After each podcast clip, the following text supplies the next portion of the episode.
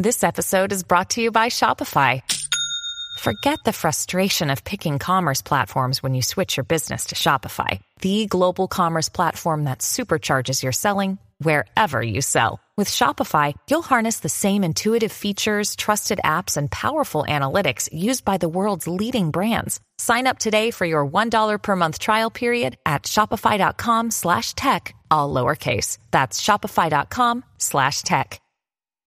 When you need mealtime inspiration, it's worth shopping Kroger, where you'll find over 30,000 mouthwatering choices that excite your inner foodie. And no matter what tasty choice you make, you'll enjoy our everyday low prices, plus extra ways to save, like digital coupons worth over $600 each week. You can also save up to $1 off per gallon at the pump with fuel points. More savings and more inspiring flavors make shopping Kroger worth it every time. Kroger, fresh for everyone. Fuel restrictions apply.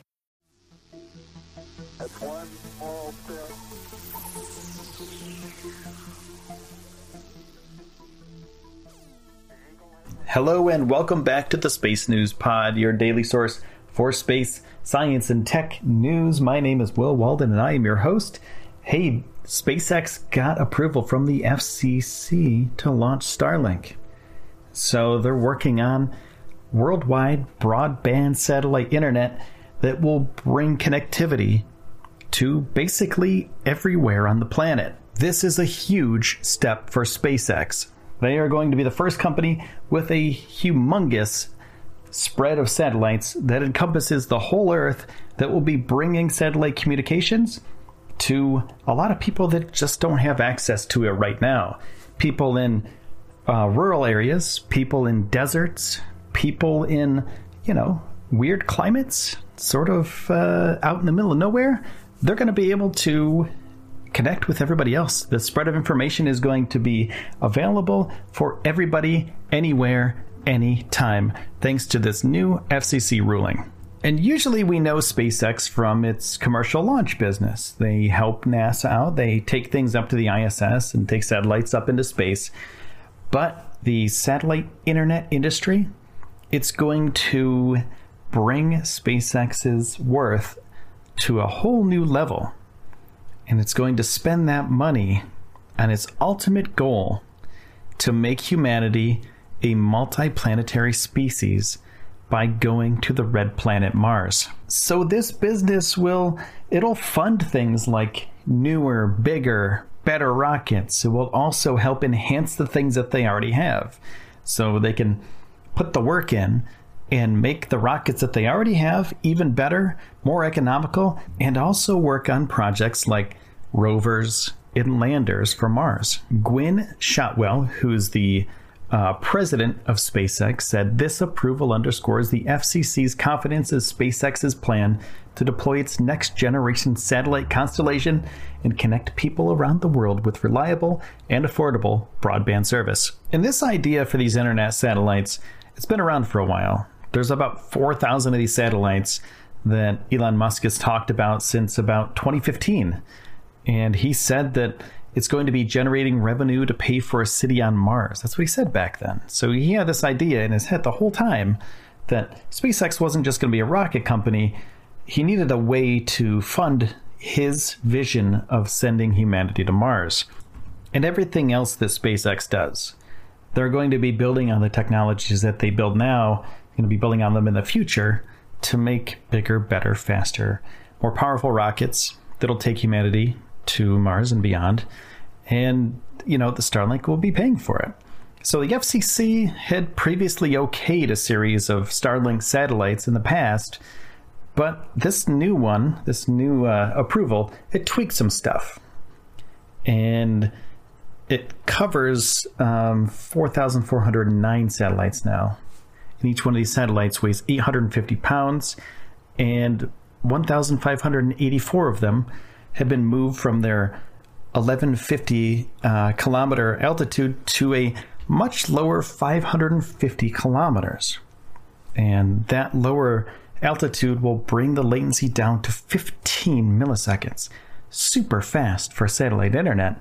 Two of SpaceX's competitors, OneWeb and Kepler Communications, have both claimed that this lower altitude could cause interference with the communications between the ground and the satellites, uh, but the FCC isn't buying it, and they deny that claim altogether. I'm going to take a quick break, and I'm going to answer the most important question that everybody wants to know about this satellite internet. Is it going to be fast enough to play video games on? Another day is here, and you're ready for it. What to wear? Check. Breakfast, lunch, and dinner? Check. Planning for what's next and how to save for it? That's where Bank of America can help. For your financial to-dos, Bank of America has experts ready to help get you closer to your goals. Get started at one of our local financial centers or 24-7 in our mobile banking app. Find a location near you at bankofamerica.com slash talk to us. What would you like the power to do? Mobile banking requires downloading the app and is only available for select devices. Message and data rates may apply. Bank of America and a member FDIC. Elon Musk is a video game player. So of course he would make sure that the latency was low enough for people to play video games. And the access to this Starlink system will be uh, delivered to users through a ground terminal about the size of a pizza box.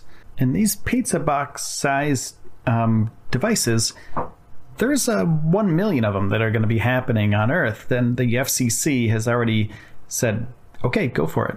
And they'll communicate directly with the satellite array.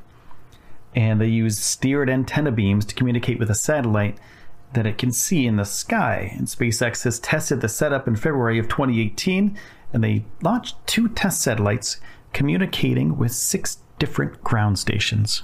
And since these satellites are going to be in lower orbit, it means the satellites will stay up longer um, for about five years after they're defunct, after they're out of juice, basically, and they can't work anymore. Then they're going to fall back down to Earth and they're going to deteriorate and everything's going to be okay. There's no space junk involved in this sort of setup.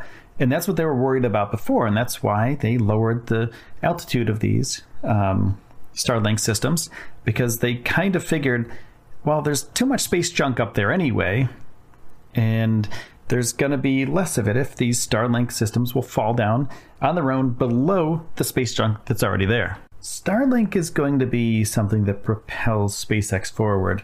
And when SpaceX needs to be propelled forward, they need a lot of money to do that. They need a lot of money for R&D, they need a lot of money for supplies, they need a lot of money for people. So the biggest resource is the best people in the world to do this, and Starlink is going to bring in about 5 billion dollars annually, and that will bring them to about 20 billion dollars by 2025. 20 billion dollars can build amazing rockets. It can build amazing landers and it can build amazing systems to take those rockets and those landers to Mars. There's a little bit of a downside to this. It's going to cost about $10 billion to make about 1,100 satellites. But the upside means that everybody has access to knowledge at all times, everywhere, anytime, any place. And if all works out well, humanity will be making footsteps on the surface of Mars. All right, that's the end of the episode, my friends. I want to say thank you to everybody who is a Patreon patron. We just got a new one. Uh, Metal Fire, thank you so much for your patronage. I do appreciate it. And also thanks to everybody who goes to our YouTube channel, youtube.com slash space news pod. There's a video version of some of these podcasts that are going up so check those out. There's a bunch of other stuff on there too.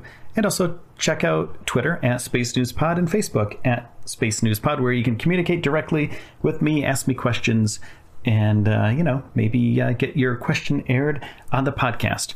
So tweet me, hit me up on Facebook, or go to Patreon, patreon.com slash space news podcast. Thank you so much for taking the time out of your day to spend it here with me on the Space News Pod. My name is Will Walden. I'm your host, and I will see you soon.